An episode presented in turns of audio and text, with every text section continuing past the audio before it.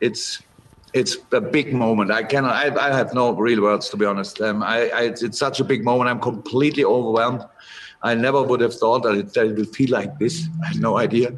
And it's just big. Sorry, gentlemen. Yeah. See you.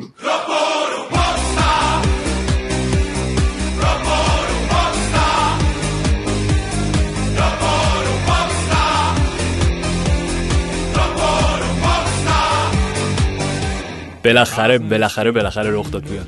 بله. آرسنال و آرتتا یه بازی تو لیگ برتر بردن. آنتونی مارسیال هتریک کرد برای یونایتد. و البته با اندکی اهمیت بیشتر، فقط اندکی، لیورپول قهرمان لیگ برتر شد.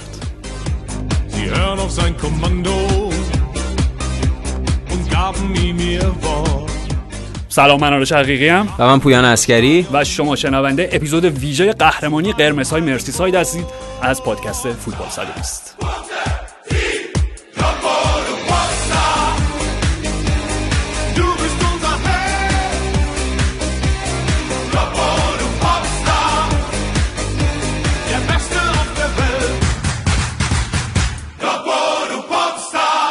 بعد از 30 سال زخم و زجر و حسرت، بعد از 13 هفته تعلیق و استراب و انتظار، بعد از 4.5 سال از ورود آقای معمولی این منجی و مسیحای آلبانی به آنفیلد، لیورپول برای 19مین بار در انگلستان تاجگذاری کرد. افتخاری که حتی آخر زمان روی زمین هم موفق به نفیش نشد.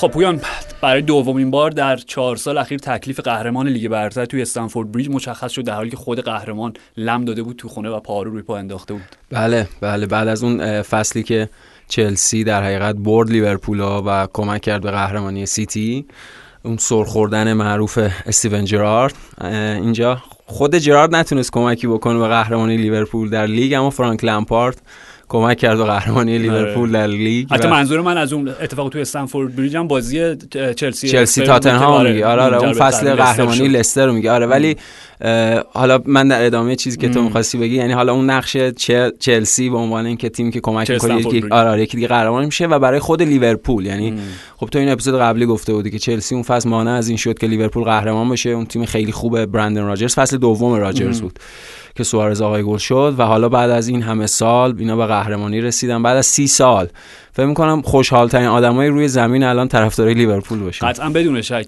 و توی قسمت قبلی که داشتیم با هم حرف می‌زدیم من گفتم شاید قطعاً قهرمانی لیورپول که سر جاش هست، ولی سالها بعد اگه لیورپولیا برگردن و این فصل مروری بکنن شاید یه حسرتی باقی بمونه که چرا برای سگانه نرفتن. الان که دارم فکر می‌کنم و واکنش‌های لیورپولیا رو می‌بینم، میگم سینیکترین و بدبینترین و ترین آدم روی زمین آدم باید باشه که اینطوری فکر بکنه، خودم که واقعا نه. قطعا تو در جایگاه یه لیورپولی شاید بهترین لحظه زندگیشون باشه، حداقل لیورپولیایی که همسن و سالای ما.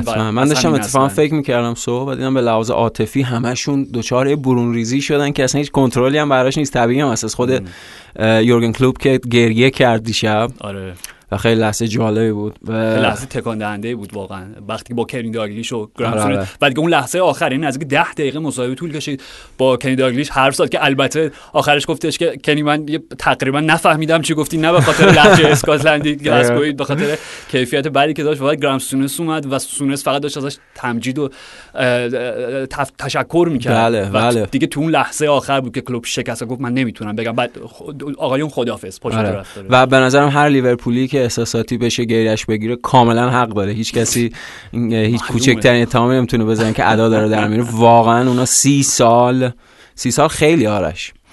من در ادامه اون چیزی که داشتم صحبت می‌کردم داشتم فکر می‌کردم چقدر لیورپولی ندیدن این سالها و از دنیا رفتن و قهرمانی لیورپول ندیدن و این حسرت براشون موند و به قول خود اونهایی که الان زنده‌اند چه لذتی دارن میبرن از اینکه تیم بعد از اون فصل عجیب، یعنی کی فکر می‌کرد لیورپول که فصل پیش با 97 امتیاز نایب قهرمان شده، یعنی در تاریخ لیگ‌های اروپایی، لیگ‌های بزرگ اروپایی بی سابقه است همچین چیزی، هیچ تیم دومی با 97 امتیاز نایب قهرمان نشده. ولی همونطوری که اونها ادامه بهتر فصل قبل خودشون بودن، یعنی به عبارت بهتر هر چی گذشت تیم کلوب بهتر و بهتر شد.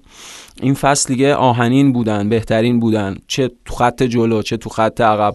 حالا به لحاظ تاکتیکی خیلی مقایسه شدن با تیم آریگو ساکی میلان، یعنی میلان ساکی، از این نظر که اینها تنها تیمی هم بعد از اون تیم شگفت انگیز آریگو ساکی که هم خط عقب پولادینی داره، مدل همون سبک دفاعی، حالا اون ایده های هلنیو هررا و همه اون چیزهایی که بعداً بهش اضافه شده، و اون گگن پرسینگ وحشتناکی که اصلا اجازه نمیده تیم مقابل فوتبال بازی بکنه. چون میدونیم اینو رانگنیک راجبه کلوب گفته بود، فکر کنم یه نوشته بود مال 1-2 هفته پیش که رانگنیک کسی نوشته بود راجع به یورگن کلوب و گفته بود که توی فلسفه فوتبال کلوب مهمترین ایده اینه که چجوری توپو پس بگیریم. یعنی مثلا برخلاف اون ایده فوتبالی مثلا یا آدمی مثل پپ گواردیولا که فلسفه اینه چجوری از اون توپی که تحت مالکیت ماست، و این خودش نشون میده، این نشون میده که اینها چه تیمی بودن. وقتی توپ در اختیارشون بود اجازه نفس کشیدن نمیدادن، و وقتی توپو نداشتن چنان حمله و یورش می‌بردن به تیم حریف که تیم حریف قشنگ قالب تویی میکرد و ابزارشو داشت و تیمشو ساخت. یعنی فقط جردن هندرسون از اون تیم برندن راجرز. اصلا بیا از همینجا شروع بکنیم، یعنی لیورپولیو در نظر بگیریم که از برندن راجرز میرسه به یورگن کلوب. برندن راجرز که راجبش صحبت کردیم خودش تا یک قدمی قهرمانی رفت و فقط بابت یک اتفاق عجیب و غریب و نادر اون قهرمانی رو از دست داد. فصل 2014-2015 درسته. و اینکه اوکی، فقط قبل از اینکه برسیم به اکتبر دقیقاً 2015 وقتی که یورگن کلوب وارد آنفیلد میشه، یه 14 سال بریم عقب و از اینجا شروع بکنیم. عطارش ببخشید، اون فصل که لیورپول داشت قهرمان شد 2013-2014 بود. عذر میخوام. اوکی. آره. یه فصل بعدش کلوب. بریم به اینجا برسیم، از اینجا شروع بکنیم که توی دنیای مدرن، توی فوتبال مدرنی که حالا در چند دهه اخیر داشتیم دیگه، بعد از اینکه نسل مربیای سنتی مثل سر الکس فرگوسن و دیگه آخرین آرسن ونگر دورشون گذشت، تموم شد. آره، و یک جور وارد دورانی شدیم که تو دیگه نمیتونستی تصور بکنی که هیچ مربی در بالاترین سطح فوتبالی بتونه بیش از دو دهه نزدیک 3 دهه باقی بمونه و افتخار کسب بکنه. اما یورگن کلوب شاید یه استثنایی بود تو همه این سال‌ها، یعنی 7 سال ماینز، 7 سال بروسیا دورتموند و حالا در 5 سال در آستانه 6 سال شدن به این افتخار بزرگ رسیده. و چیزی که تو همه این سال‌ها بوده اینه که خب ماینز بعد از 3 فصل که کلوب رهبری تیمو گرفت، بعد از اینکه دیگه خودش اونجا بازی میکرد، برای اولین بار در تاریخشون اومدن بوندسلیگا. 3 فصل بوندسلیگا موندن، بعد سقوط کردن و در فصل بعد که کلوب نتونست دوباره اونا رو برگردونه خودش استعفا داد. بله. و ببخشید آرش، اون وسط وقتی بوندسلیگا بودن به این موفقیت هم رسیدن که حالا اون موقع به جام یوفا راه پیدا کردن. بله. که همون دور اول فکر کنم به سویا باختن. بله، باختن هست شدن، ولی برای تیم مثل ماینز یه دستاورد بزرگ بود، راهیابی به جام یوفا یا لیگ اروپا. قطعاً. و در ادامه وقتی که یورگن کلوب رهبری بروسیا دورتموند به عهده میگیره، باز 3 سال طول میکشه تا تیم برگرده به اون جایی که میخواد و 2 تا قهرمانی پشت سر هم. بله. بوندسلیگا سال 4مش یه دابل، یعنی جام حذفی هم بره، و سال بعد فینال چمپیونز. خیلی شبیه لیورپول بود آرش، به خاطر اینکه 2 فصل اولش توی دورتموند 5م و 6م شد اگه اشتباه نکنم، تیم خیلی بدی که تحویل گرفت و عملاً از فصل 3 شروع کرد و 2 فصل شاهکار داشت، 2 سال قهرمان بوندسلیگا شدن. اون فکر می‌کنم دیگه لحظه اوجش و اون نقطه عطف کارنامه مربیگری کلوب اون بازی جام حذفی بود که بایرنو 5-2 بردن. آره. که نشون داد یورگن کلوب چه مربی بزرگیه که هم قهرمان لیگ شده و هم میتونه توی فینال جام حذفی بایرن مونیخ خب بهش 5 تا گل بزنه. اون موقع همه پذیرفتن که یه مربی ویژه وارد دنیای فوتبال شده، نه تنها پویان یه مربی ویژه بلکه کاراکتر ویژه. خب یعنی تمام اون اتفاقات و گیم پرسینگ و همه این داستان فوتبال هیوی متالی که خود کلوب ازش اسم براره توی زمین تو داشته باش، اما شخصیت این آدمه. به نظر من وقتی یورگن کلوب خودش رو به فوتبال آلمان ثابت کرد توی جام جهانی 2006 وقتی به عنوان کارشناس تلویزیونی کنار فرانس بکنباور نشست و بین نیمه بازی‌ها مثلا در چقدر وقت دارن، 7-8 دقیقه نهایتاً، انقدر آنالیزهای تاکتیکی دقیق و منسجم و بجا و به اندازه‌ای داشت. و وقتی که بکنباور تاییدش کرد تو اون برنامه، این بود که خب قیصر فوتبال آلمان شمشیر رو روی شونه کلوب گذاشته و گفته اوکی تو ولیعهد منی. همینطوره. و یعنی توی فرهنگ فوتبالی آلمان اون موقع به قول تو خیلی محبوبیت پیدا کرد. و این نکته جالب، یعنی در ادامه همین چیزی که تو داری میگی به عنوان غریزش تحت عنوان مربی، اینه که دوست دوران کودکیش میگه ما وقتی بچه بودیم مثلا می‌خواستیم بریم از مدرسه خونه و رادیو حالا اتوبوس یا حالا سرویس مدرسه‌شون داشته پخش می‌کرده مسابقاتو، میگه یورگن کلوپ همه رو عالی پیش بینی می‌کرد که کی قراره تعویض بشه، کی قراره بیاد تو، کی بره بیرون، و میگه این از همون موقع این شم و غریزه رو داشت و مشخصه. یعنی به عنوان بازیکن خاصی نبود یورگن کلوپ، ولی انگار در همه اون سالهای بازیکنیش داشت به این فکر می‌کرد زودتر به جایگاه مربیگری برسه. کاملا. و به هر حال میرسیم بعد از فصل آخر ناموفقی تو دورتموند داشت که عملاً نیمه فصل تیم در جایگاه آخر جدول در خطر سقوط قرار داشت. کلوپ میره توی دفتر هانس یاخیم وادکه و بهش میگه که میدونم تو نمی‌خوای این حرفو بزنی ولی من خودم بهت میگم. این دوران به پایان رسیده، این راه دیگه ادامه‌ای نداره. و به هر حال اون فصل دورتموند اگه شما بگم تا 6م 7م جدول اومد بالا تا نیمه جدول. آره، و یک خداحافظی خیلی نوستالژیک و باشکوهی با سیگنال ایدونا پارک 2015 داشتن. آره که کلوب گفتش که من نمیخوام به استیل پپ گواردیولا نمیخوام یک فصل برم و برای خودم استراحت بکنم و ایدهام جاری کنم، نه، من از دورتموند خداحافظی میکنم و آماده موقعیت بعدیم که موقعیت بعدی چند ماه دیگه در اکتبر 2015 بله. وقتی که دیگه اون دوران تیم برندن راجرز که خب میگم دوران تلاش رو صحبت کردیم که با مثلث کوتینیو، دنیل استوریچ و رحیم استرلینگ تا آستانه قهرمانی رفتن، ولی خب عملا وقتی دیگه سوارزو فروختن تیمم اوف کرد. آره. وضعیت بدی داشتن فصل 2014 2015 و عملا دیگه اون فصل که دیگه اخراج شد اکتبر 2015، یعنی همون 3-4 ماه اول فکر می‌کنم فصل چهارم برندان راجرز بود تو لیورپول. 4 فصل کامل نشد دیگه. نشد. آره، یعنی هم ابتدای فصل بعد از بازی با اورتون که 0-0 شد اگه اشتباه نکنم اخراجش کردن و یورگن کلوپ بعد از 3-4 ماه استراحت اومد دوباره توی تیم بود.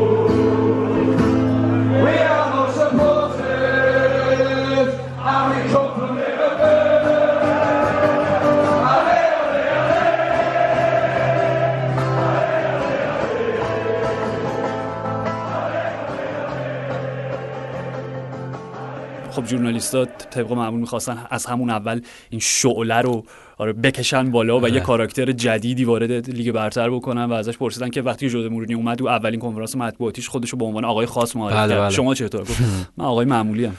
این همه چی رو توضیح میده به نظر من واقعا واقعا چکیده ای نیست راجع به شخصیت این. ببین کلوب یه تعریف، حالا در مقایسه با مورینیو اگه بخوایم بگیم، کلوب تعریف یه جور آدم مثبت خوش انرژیه که همه رو با خودش داره به سمت یک پیروزی، موفقیت و در نهایت نمیخوام خیلی حرف چیز بزنم، رمانتیک بزنم، ولی به هر حال اون عنصر انسانی به نظرم توش برجسته تره. یعنی میخوام بگم اگه مورینیو نماد یک آدم خاکستری باشه حالا با بدجنسی‌های مخصوص خودش، یورگن کلوپ نماد یک آدم سفیده با یک خوی قهرمانانه به معنای همون کسی که قراره مثلا یک افتخار به معنی خوبش رو با تیم به وجود بیاره با اسب سفید. میدونی اصلا آدم شهر نیست، خیر مطلق. شاید اون شوالیه، اون رهبر شوالیه که تاج طلایی رو سرش و با اسب سفید میاد. دقیقاً و فقط توی یک موقعیت معمولی بودنه که تو میتونی حالا با همه دوستی کنی. یعنی به هر حال یک فلسفه‌ای یورگن کلوپ این بوده که همه این سالها چنان رابطه‌ای با بازیکناش به وجود بیاره که عاشقش باشن، براش جون بدن. و این چیزیه که در لیورپول در طی این 3-4 فصل اتفاق افتاده. یعنی مشخص بود مثلا 2 فصل پیش بین سادیو مانه و محمد صلاح اختلاف وجود داره یا چیزهای سر اون یکی دوتا پاسی که به هم نداده. بله سر دلخوری که بود یورگن کلوپ اونو تبدیل کرد به رقابت اینا برای کسب آقای گلی فصل پیش. جفتشون آقای گل لیگ برتر شدن. یعنی خیلی خوب بلده چطور اون ایده های منفی رو تبدیل به ایده های مثبت بکنه و مثل یه پدر خیلی دلسوز و وظیفه شناس چجوری اون خانواده رو در بهترین حالت پیش ببره. برخلاف آدمی مثل مورینیو وقتی همه چی علیهش میشه میزنه اصلا همه چی رو از بیس نابود میکنه و خانواده‌ام آره کلا میزنه همه چی رو خراب میکنه. ولی یورگن کلوپ به نظرم تعریف اون آدم مثبت است. و اینکه ببین توی کاراکترهای فوتبالی که ما الان داریم به خصوص توی فرهنگ فوتبالی انگلیسی، یعنی تو از دهه 60 اگه نگاه بکنی چه میدونم امثال بزرگانی مثل سر مت بازبی، بیل نیکلسون، دان ریوی، خود بیل شنکلی، برایان کلاف همه اینا میخوام بگم از اون جا تو بیا و برس به حالا دوران مدرن‌تر، به خود با پیزلی، به سر الکس، به آرسن ونگر، به جوزه مورینیو، همه اینا. خب بله. فوتبال انگلیس همیشه چیزی فرای یک تاکتیسیان و یک صرف مربی ورزشی برای تیم‌های فوتبالش می‌خواسته، یک شخصیت می‌خواسته، یک کاراکتر می‌خواسته و خب کی بهتر از یورگن کلوپ، آدمی که ببین رهبری که بتونه پیامش رو در مختصر و مفیدترین شکل ممکن اعلام بکنه و با یک شیوایی و شیرینی و طنزی همراه باشه که بیشتر و بیشتر جذب بشه.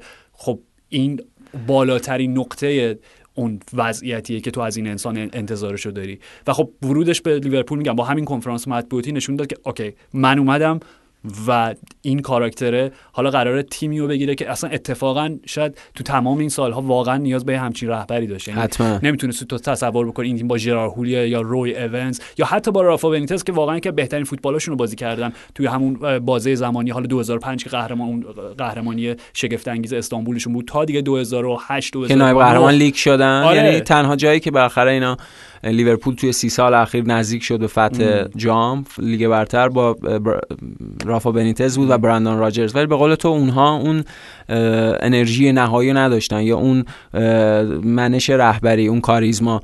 ببین خب راجع به یورگن کلوپ خودش قبلا هم گفته بود که عاشق فوتبال انگلیسه، عاشق بازی مستقیم، بازیایی که مثلا 4-3 بشه، 5-4 بشه، این همشون گل و مالی. آره خون و عرق و آره یعنی تو مدل، یعنی میخوام بگم اون شورش هم متناسب با اون سبک بازی مستقیم پرسرعت پرشور فوتبال انگلیس در همین سالها بود. یعنی شاید بیشتر DNA اش انگلیسی باشه تا آلمانی.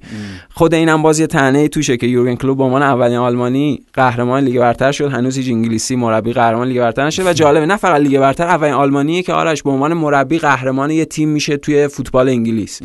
یعنی اینم بالاخره دستاورده برای یورگن کلوپ 100%. و اینکه حالا بیایم نگاه بکنیم ببینیم روندی که این تیم طی کرد به چه شکل بود. یعنی توی خب همون فصل اولی که در واقع نیم فصل که کلوپ بود به فینال لیگ کاپ رسید، جام اتحادیه رسید، به سیتی باخت. بله. به فینال یوروپا لیگ رسید، به سویای اونای امری باخت. فصل بعد و اون فصل هشتم شدن توی لیگ. بله. توی لیگ هشتم شدن با اون بازیکن‌های فاجعه ساخو و با تیمی که ساخو، با تیمی که مورنو و جردن آیبو، یعنی اینا بازیکن‌های کلیدی اون تیم بودن که مورنو تا خیلی وقت هم موند دیگه، موند که تا به هر حال اندرو رابرتسون پیدا شد. ولی به هر حال وقتی اون فصل تموم شد از اون به بعد این پروسه کلوب سازی لیورپول هم شروع شد در واقع. و اینکه تو نگاه کن حرکت مهم اول بازگشت به جمع تاپ 4 بود، دو فصل پشت سر هم چهارم شدن و بعد رسیدن به فینال چمپیونز لیگ و بعد دوباره رسیدن به فینال چمپیونز لیگ و قهرمان شدن و بعد طبیعتاً قهرمان لیگ و طبیعتاً و فصل پیش هم اینا میتونستن قهرمان بشن توی لیگ برتر. یعنی بعد از اون دو فصل اولی که حالا تاپ 4 شدن اومدن چمپیونز لیگ، این منحنی کاملا سعودی بود دیگه. و لیورپول من فکر می‌کنم بازسازی تیم رو آرش از خط جلو شروع کرد. یعنی اول اون جلوی ویرانگرش رو ساخت.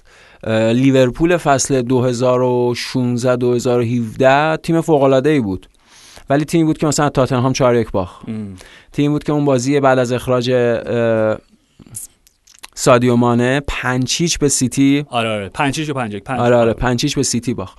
یعنی اون فصل که فصل دومه، فصل دقیقاً سوم کلوب بود آره توی لیورپول، اونها عالی بازی می‌کردن، گل می‌زدن، منتها خط عقبشون فاجعه بود. یعنی هم تو دروازه مشکل داشتن، هم تو دفاع مشکل داشتن، هم تو فول بک‌ها مشکل. یک تیم دوست داشتنی به شدت لرزان و لطمه‌پذیر. دقیقاً. یعنی اون آسیب پذیریه و اون شکنندگیه یا اون بیماری تمام این سالیانی که اعتماد به نفس به نظرم مهمترین مسئلهش، نکتهش اعتماد به نفس بود، تیم نداشت. اونجا تو خط عقب وجود داشت. ولی کاری که کرد اینه که به نظرم از یک موقعیتی که همه فکر میکنن او برای لیورپول میتونه یک اتفاق خیلی بد باشه، یعنی یک وقفه ایجاد بکنه در ریتم بازی تیم، یعنی فروش فیلیپ کوتینیو به بارسلونا، از اون ویرجیل فان دایک در اومد. یعنی با اون پول خب ویرجیل فان دایک خریده شد از ساوثهمپتون و در نیم فصل اون فصل اضافه شد و همون نیم فصل نشون داد که حضور فان دایک چقدر مثبت. عملا اون اشتباههای فاجعه کاریوس مجاب کرد مدیران لیورپول رو که یه دروازه‌بان خوب بگیرن و به نظرم آلیسون بکر شاهکار بوده. یعنی ما اپیزود قبلی راجع به داوید دخیا صحبت کردیم. آلیسون بکر نه فقط به عنوان یک دروازه‌بان فوق‌العاده، به عنوان یک انسان و شخصیت جالبم به نظرم خیلی قابل ستایش. امترین آغوشی که توی زمین پیدا می‌کنه همین. یعنی تو وقتی عقبو نگاه می‌کنی، یعنی بازیکن‌ها وقتی عقبو نگاه می‌کنن یک آدمی رو می‌بینن در نهایت آرامش و خونسردی، حواسش به همه چی هست. یعنی یورگن کلوپ چند تا از خودش گذاشت تو زمین. آلیسون بکر رو گذاشت، ویرجیل فان دایک رو گذاشت، جردن هندرسون که حالا بود و جردن هندرسون آرش تحت نظر کلوب چقدر بازیکن بهتری شد. یعنی جردن هندرسون همه سالها طرفدار لیورپول میگفتن جانشین استیون جاردن، تا یه کیفیت متوسط، حالا یه خورده رو به خوب داشت، ولی تحت نظر کلوب تبدیل به چه بازیکن ویژه‌ای شده جردن هندرسون. اصلا ببین ترکیب لیورپول رو وقتی نگاه می‌کنیم، ترکیب همین تیم قهرمان و حالا تو جردن هندرسون رو گفتی جزو معدود بازیکنایی که قبل از دوران کلوب هم تو لیورپول بوده. بله. بازیکنی که حالا شاید اینم یه حالت تقدیری و سرنوشتی داشته باشه، بازیکنی که کنی داگلیش خرید از ساندرلند و گفتش که این بهترین بازیکن لیورپول میشه. خب میراثی بود که از کینکنیشون به کلوب رسید. و حالا اوکی جو گومز همون اول فصل 2015 2016 چارتون اومده بود، دژان لوورن یکی دو فصل قبلش بود. بله. ولی حالا تو همین ترکیب در نظر بگیر، آلیسون بکر، ون دایک، اندرو رابرتسون، جینی واینالدوم، فابینیو، سلا، مانه و فرمینو، اینا همه خریدای یورگن کلوپ بودن. و اوکی درسته که برای ویرجیل فان دایک پولی دادن، مبلغی پرداخت کردن که تبدیل شد به گران قیمت ترین مدافع تاریخ. برای الیسون همینطور که البته یه هفته بیشتر نموند بعدش که پارسال داشت که خودش یکی از اون آره طنزای بزرگ تاریخه. ولی چیزی که میخوام بگم اوکی این دوتا اینا هم خریدای هوشمندانه ای بودن، نتیجهش گرفتن آرش. یعنی یعنی تو وقت اگر قراره خرج بکنی باید درست خرج بکنی و به خاطر ون دایک تقریبا 4-5 ماه تیم لنگ خورد. یعنی توی تابستون نتونستن بخرنش و انقدر وایسان، چون کلوب مطمئن بود که تنها مدافعی که میخواد همونه و هم موقع هم خیلی ازش انتقاد کردن که چه پلن بی پلن سی باید داشته باشه، ولی انقدر مطمئن بود کلوب که اون در نیمه آره گم شده اون تیکه گم شده پازلش وندایکه و وندایک اومد. دقیقاً. و پویان خرید فرمینو خریده بود که شاید توی لیگ برتر هیچ کس فرمینو رو اونقدر دی نمیشناخت. آره از کجا؟ از هوفنهایم سادیو مانه از ساوثهمپتون میاد. اوکی توی اون تیمی که با گراتسیانو پله بودن یک فصل عالی داشتن، ولی واقعا تو وقتی فکر می‌کنی خود محمد صلاح، یادمون نره محمد صلاح ریجکتی چلسی بود. بله و در روم حالا یه فصل خوبی داشت منتها کسی روش حساب باز نمی‌کرد. نه واقعا در حدی که بیان همشون ستاره‌های تیم قهرمان اروپا و لیگ برتر بشن و حتی بازیکن‌های دیگه. خود اندرو رابرتسون تیم از هال سیتی مدافع چپ خرید، هال سیتی که همون فصل سقوط کرد 6 ماه عملاً بهش بازی نداد تا آمادهش بکنه که آمادگی ذهنی پیدا کنه برای اینکه برای لیورپول بازی کنه. یا خود ترنت الکساندر کم کم آرش اندرو رابرتسون تو تیم جا افتاد. من یادم اندرو رابرتسون وقتی آره وقتی اون اوایل می اومد سوتی میداد و هواداره لیورپول کارشانس گفتن آقا همون مورینو خوبه، همون مورینو رو بزنه میخواد اندرو، ولی رابرتسون تو تیم جا افتاد و شاهکاری به اسم الکساندر آرنولد. یعنی من نمیدونم الکساندر آرنولد تا کجا قراره پیشرفت بکنه. ببین ضربه ایستگاهیش دیدی؟ همون ببین پیشرفتش اینه. چند ماه پیش مسابقه که من داشتم باهاش میخوندم، خب خیلی این بحث توی محافل فوتبالی انگلیس بود که این کیفیتی که ترنت داره باید خط میانی بازی بکنه. آره واقعا حیفه بازیکن یه خط جلوتر هست. آره دفاع راست. ولی چیزی که در جواب خودش گفت اینه که من میخوام انقلابی در پست فول بک راست ایجاد کنم. یعنی ذهنیت این آدم ببین به همشون هم این جاه طلبیه رو داده آرش. یعنی این حواس جمعیه، تمرکز، جاه طلبیه. خب یکی از نقاط عطفش همون لحظه ضربه کرنر بارسلونا. یعنی آماده‌ای که اون لحظه‌ای که میخوای ضربه رو بزنی. ببین بعد از ضربه ایستگاهی لئو مسی بازی رفت که 3-0 شد، کی فکر می‌کرد لیورپول اونجوری برگرده؟ هیچ کس. و میدونی که خود یورگن کلوپ اون صحنه رو ندید. چیزی که میگه من وقتی که توپ رفت کرنر دیدم ترنت داره میره سمت کرنر، من برگشتم به نیمکت می‌خواستم تعویض بکنم. آره. و یه دفعه صدایی شنیدم و نیکم گفتم چی شد؟ برگشتم توپ توی گل بارسلونا. و میگه که یکی از چیکی ترین نمیدونم الان فارسی چجوری بگم، یکی از مزورانه ترین حرکاتی که یه فوتبالیست میتونست انجام بده من از دست دادم لا. ولی از اون به بعد 1500 بار اون صحنه رو دیدم. و اصلا بیا همین بازی آخر رو در نظر بگیریم، همین 4-0 که کریستال پالاس بردن. چقدر سمبولیک و نمادین بود که پلس حتی یک لمس توپ توی باکس لیورپول هم نداشت و این اولین بار بوده، اولین بار از فصل 2008-2009 که اپتا شروع کرد به جمع آوری این داده ها. بله خب بله. یعنی این اقتدار محض. خب و پالاسی که تازه خیلی تیم خوبی بود، صحبت کردیم آره. تیم شگفت انگیزی بوده این فصل نسبت به اون لولی که همچه خودشون داشتن. و تو ببین گلای این بازی در نظر بگیر، محمد صلاح اوکی یه گل محمد صلاحی میزنه اونجاش، ترنت اون ضربه اسکایی بی‌نظیر رو میزنه، اصلا میگم انگار که پتانسیل این آدم هیچ سقفی نداره. آره آره واقعا و معلوم نیست به کجا میخواد برسه. خوش به حال فوتبال انگلیس واقعا. این همه در نظر بگیرید تیم ملی انگلیس چقدر دفراس درجه کم فقط داره، یعنی آرون و میساکا، ترنت، کایل واکر و کرون تریپی، همینا رو فقط بذار کنار. و فابینیو یه سوپر پاس گل به صلاح و یه شوت بی‌نظیر رو پا. فابینیویی که توی همه این خریدای هوشمندانه کلوب شاید خیلی کمتر دیده شده همون و خیلی اصلا با تردید اتفاقا هم اول بهش نگاه میشد، چون فابینیو هم آرش زمان برد که جا بیفته به آره. مثلا زمان برد، مثلا مشابهش اتفاقی که الان داره برای اندومبله تو تاتنهام میفته یعنی اونجا هم چون از یه لیگ دیگه اومده بود، سرعت بازی، همه چیف، همه فاکتورها فرق میکنه. اولا یه زمانی برد تا جا بیفته و چی شده؟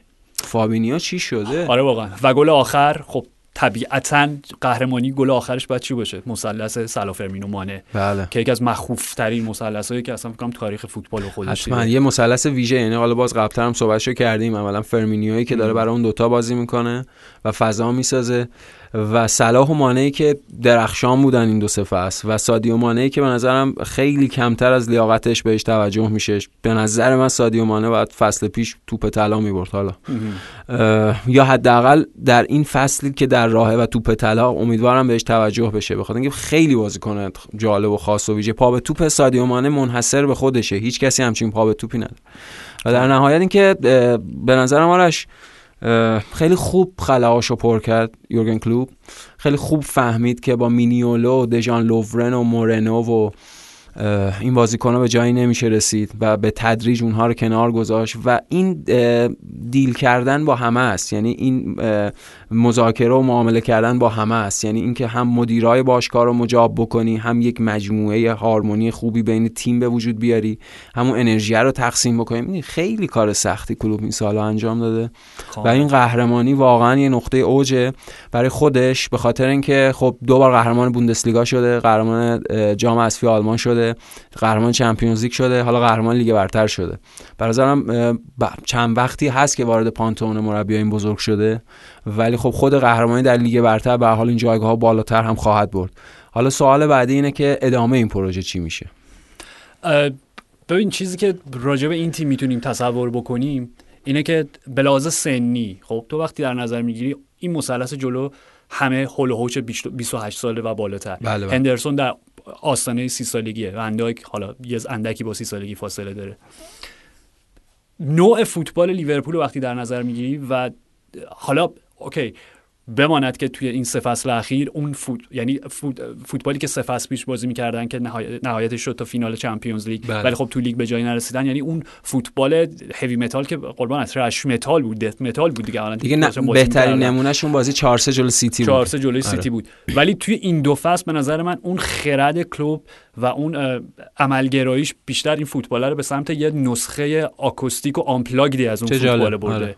آره یعنی اون تقسیم انرژی یادمون نره، لیورپول این فصل توی لیگ 14 تا بازی با اختلاف یک گل برد. بله، بله. یعنی کاملا تو این روی کرد و میبینی که اون انرژی افسار گسیخته حیوانی غیر قابل کنترل رو تو دیگه نمیتونی از همون بازی اول داشته باشی تا بازی آخر. همینطور ضمن اینکه این مسئله بود که فصل پیشم بهش برخوردن آرش، یعنی اونها از سیتی چند امتیاز جلوتر بودن، 7 امتیاز جلوتر بودن، 7 امتیاز قبل اون بازی اون چند میلیمتر دقیقاً. و سیتی 14 تا بازی رو برد و دست لیورپول قهرمانی کوتاه بود. یعنی در ادامه اون اتفاق فصل پیش این تقسیم انرژی، تقسیم حالا اون کاری که باید تو بازی انجام بدن خب اضافه شد. یعنی به لحاظ ایده‌های تاکتیکی هم خود کلوب در راسته اون چیزی که تیم می‌خواست بهش برسه به نظرم واجد انعطاف بیشتری شد، مربی خیلی جالب‌تری شد.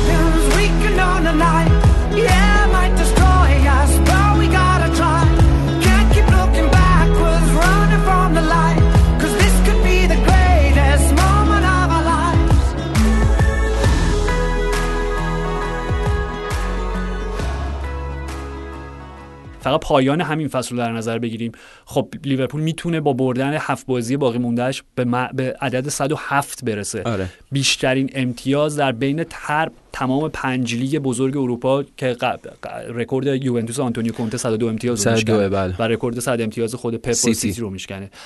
و تو اینو در نظر بگیر که این تیم توی 2 فصل توی لیگ برتر 2 بار باخته، تمام بازی‌های خونگیشو برده و توی همین فصل 2 تا مساوی توی آنفیلد، توی گودیسون پارک و فقط 1 باخته. حالا عجیب توی چیز توی اولترافورد، گودیسون پارک، توی اولترافورد و گودیسون پارک 1 باختم به جلوی واتفورد. یعنی همه اینا رو در نظر بگیر، تیمی که 97 امتیاز اون فصل گرفت و تیمی که در آستانه میتونه میگم 107 امتیاز بگیره، یعنی اینا یه اعداد نجومیه. خب و به نظر من چیزی که الان لیورپول داره و اون انگیزه‌ای که در ادامه در بازی‌هایی که باقی مونده داشته باشن اینه که برن و با تمام وجود تمام رکوردهای ممکنه تا جایی که میتونن بالاتر ببرن، چون واقعا پویان به نظر من یه اتفاق ویژه است و حالا دیگه نمیتونه تکرار بشه. آره حتما این یه فرضه و به نظرم به حال محتملم باشه، به خاطر اینکه میتونن اون امتیاز بالاتر امتیاز طولی بگیرن.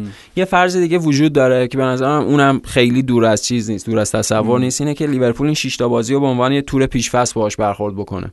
میتونه حتی ترکیبی از اینا باشه، چون انقدر اسکوادش دقیقاً به خصوص که به نظر میرسه لیورپول قرار هم نیست خرید بزرگی داشته باشه. یعنی در ادامه سیاستی که فصل پیش داشتن که خرید بزرگی نداشتن، فکر می‌کنم تابستون امسال تابستون 2020 هم با همین شیوه بگذرن. حالا شاید مثلا یه بازیکن بزرگ بگیرن، ولی فکر می‌کنم با توجه به اینکه کلوب داره سعی می‌کنه بازیکن جوان‌تر استفاده بکنه، در نهایت یک تلفیقی باشه از اینکه حالا هم برن رکوردها رو بشکنن و هم یه جور تور پیش‌فرض باشه برای اینکه بازیکن‌های جایگزین بازیکن‌های اصلیشو بتونه کلوب پیدا بکنه. در که بازیکن‌های خیلی خوبی هم توی تیم دومشون در هاروی الیوت، کرتیس جونز، این بازیاشون هم دیدیم توی همون بازی و خودش به اینا ارجاع میده. یعنی وقتی ازش سوال می‌پرسن چرا خرید بزرگ انجام میدیم، خب ما این بازیکن داریم، اینا پیشرفت میکنن. آره. و تحت نظرشان خب به هر حال بازیکنایی بودن که تو این سالا پیشرفت کردن. مثلا در جواب سوال خودت که آینده این تیم چیه، اوکی فرض کن که من میگم این تیم پتانسیل اون داره که دو فصل دیگه در همین، حالا نه در این اوج 107 امتیاز گرفتن توی لیگ، ولی اینکه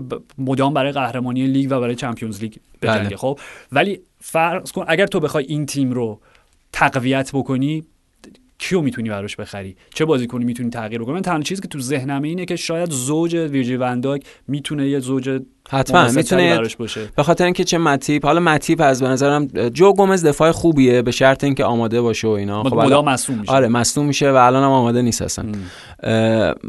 خب بین اینها متیپ از بقیه دفاع بهتره. دژان لورن که فاجعه است، یعنی فکر می‌کنم هر چه زودتر بشه کلوب از دستش خلاص میشه. ولی آره واقعا یعنی شاید یه دفاعی کنار ویرجیل ون دایک که بتونه این خط چقدر دیگه مستحکم‌تر بس نیست. ولی آره همیشه میتونه مستحکم‌تر بشه. از این مستحکم‌تر بشه و بازیکن‌های حالا وسط به نظرم یه صحبتی بود آرش سر این که حالا در حد شایعه و ایناست که مثلا ممکنه سادیو مانو امباپه معاوضه بشن، ولی به نظرم حیفه واقعا. یعنی سادیو مانه انقدر بازیکن خوبیه که باید بمونه. ببین تو همیشه این ایده رو داری که وقتی تیم در اوج بهترین موقع برای تقویت کردنه، ولی واقعا اوکی در کیفیت کلیان امباپه هیچ شکی وجود نداره خب به لحاظ کیفی، ولی رونالدو نازاریو میگه شبیه ترین بازیکن بعد از منه. اوکی دیگه این تمامه دیگه، چی بگه رو این حرف. ولی آیا ورود امباپه به عنوان در اون جایگاه سوپر استاری که داره و از اون فرهنگ سلبریتی پاریس سن ژرمنی که داره میاد، آیا ممکن نیست هارمونی این تیمو به هم، چون هارمونی و اون حس خانواده دقیقا. و برابری تمام اعضاش مهمترین عنصر و عامل تیم یورگن کلوپه. دقیقاً و به اعتبار اونا همشون ستارهن. ببین حالا مثلا همشون ستارهن و در یک تراس ستارهن. یک تراس. مثلا سه فصل پیش میشد گفت مو صلاح، 2 فصل پیش میشد گفت ویرجیل ون دایک، فصل پیش و حالا تا حدی از این فصل میشد گفت سادیو مانه، ولی الان همشون درخشانن. الکساندر آرنولد، رابرتسون، همشون واقعا جدا از هم نیستن. یعنی یک کلیان که نمیتونی و اینو ساخته یورگن کلوپ. 2 تا نکته به نظر من راجع به کلوپ وجود داره. یکی این که پایان دوره 7 سالش در ماینز و دورتموند هر دو ناموفقه. یعنی اگه قرار باشه اون الگو تکرار بشه، شاید انتظار یک عدم موفقیت بشه داشت. بعید میدونم، به خاطر اینکه پروژه 7 سالش در لیورپول حداقل در سال 5 نسبت به اونها نشون میده که کلوب چقدر ایده های تاکتیکی تازه به اون اوج اصلیش رسیده. دقیقاً رسیده به اون جایی که همه این سالها انگار باید سپری میشه تا به اونجا برسه. و نکته بعدی اینه که خب جاه طلبی کلوب برای اینکه لیورپول بخواد رها بکنه کدوم نیمکته؟ من فکر می‌کنم فقط یه نیمکته. اونم شاید الان براش زود باشه، بخاطر اینکه دوست داره در آستانه مسابقات و رقابت و اینا باشه. تیم ملی آلمان. آره اون نیمکت من فکر می‌کنم فقط تیم ملی آلمان. آره واقعاً تنها گزینه منطقی شما همین.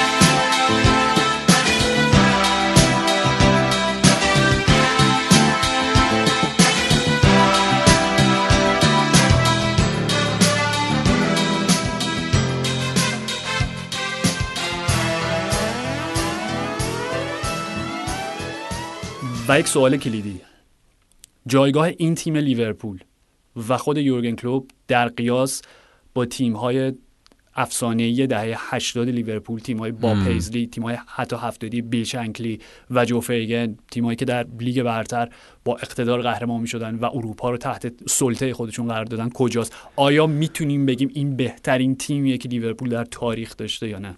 ببین در این 30 سال که حتما در مقایسه با اونها شاید هنوز زود باشه، به خاطر اینکه لیورپول یک طلسم 30 ساله رو شکسته، طبیعتا کلی انرژی و احساس و هیجان با خودش میاره، شاید اون مانع از این باشه که به شکل قضاوت منصفانه داشت.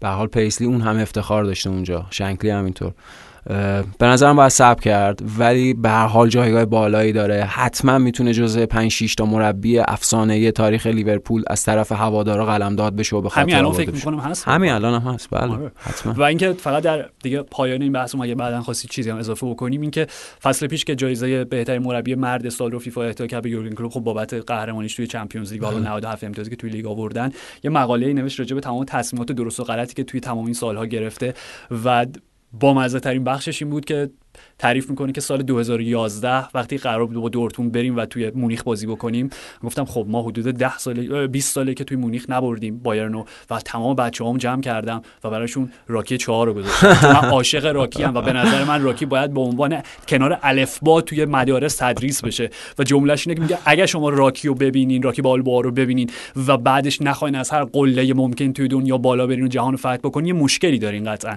و خلاصه میگه من راکی 4 رو براشون گذاشتم، بازیکن‌ها رو گذاشتم و گفتم شروع کردم یک خطابه‌ای سر دادن که ببینین ایوان دراگو رو ببینین با تمام اون امکانات و تکنولوژی روز داره تمرین میکنه، این بایر مونیخه و ما راکی بالباهاییم که توی اون کلبه چوبی مون نشستیم برای خودمون، از کوه میریم بالا میایم پایین، هیزم میشکنیم و همه اینا و ما باید اینطور پیروز بشیم. و یه دفعه برگشتم بازیکنامو نگاه کردم و دیدم که همشون میخ دارن، هیچ ریاکشنی وجود نداره. یه ذره با خودم فکر کردم، گفتم خب این فیلم مال کی؟ مال دهه 80، این بازیکنا کی متولد شدن؟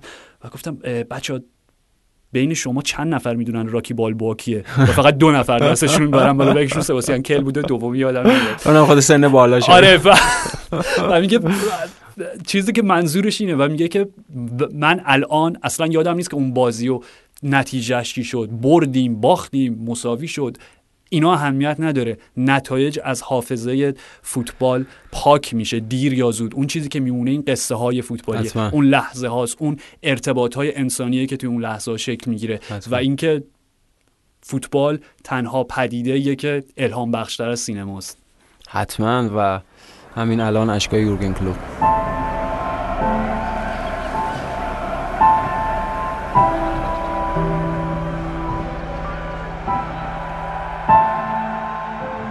This club means everything to the people. So it's our job to show that it means absolutely everything for us as well. It's a lot about emotion, the intensity, how the supporters live. Well, did you ever hear a better message than you'll never walk alone? It's the most beautiful song in the world. Everybody feels it, everybody loves it, and everybody gets the message. In your darkest moments, you are not alone. I love that. are Liverpool. And that means we have to entertain the people, and we have to show all the desire, to show all the love for the game. We will all be together soon. There will be a moment for us.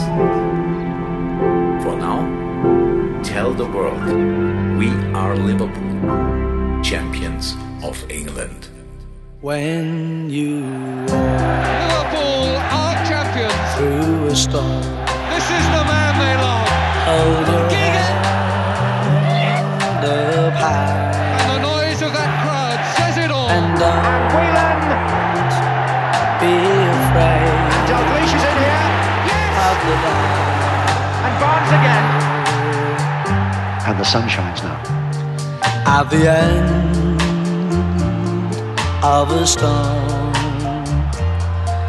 there's a goal. Jurgen Klopp has today been appointed the manager of Liverpool Football Club. And the sweet silver song of love. Now here they come. It all starts here.